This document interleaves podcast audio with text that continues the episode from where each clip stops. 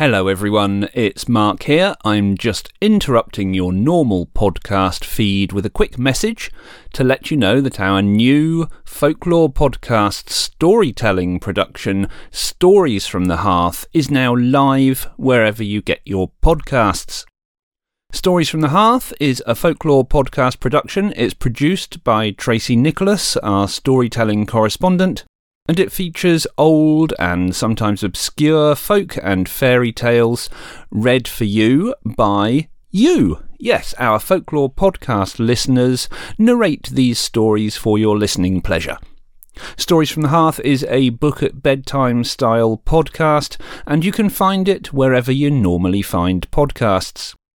So, Search for Stories from the Hearth, a folklore podcast production in your podcast app of choice. Subscribe and have a listen, and if you enjoy it, then give us a nice five star rating so that we start to spread out and more people find us. Uh, if you don't use podcast apps, then you'll be able to find episodes of Stories from the Hearth on the main folklore podcast website very, very soon. In fact, as soon as I have time to build a new section of the website to put it on.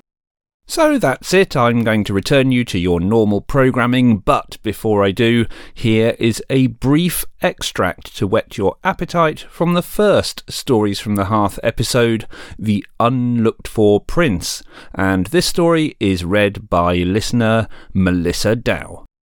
A long time ago, there lived a king and queen who had no children although they both wished very much for a little son. They tried not to let each other see how unhappy they were, and pretended to take pleasure in hunting and hawking and all other sorts of sports. But at length the king could bear it no longer, and declared that he must go and visit the furthest corners of his kingdom, and that it would be many months before he should return to his capital. By that time, he hoped he would have so many things to think about that he would have forgotten to trouble about the little son who never came.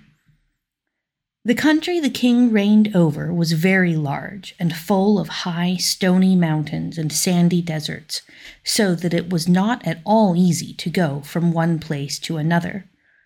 One day the king had wandered out alone, meaning to go only a little distance but everything looked so alike he could not make out the path by which he had come.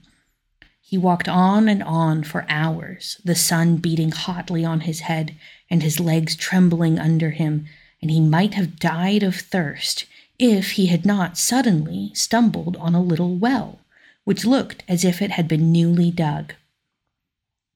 On the surface floated a silver cup with a golden handle but as it bobbed about whenever the king tried to seize it, he was too thirsty to wait any longer and knelt down and drank his fill.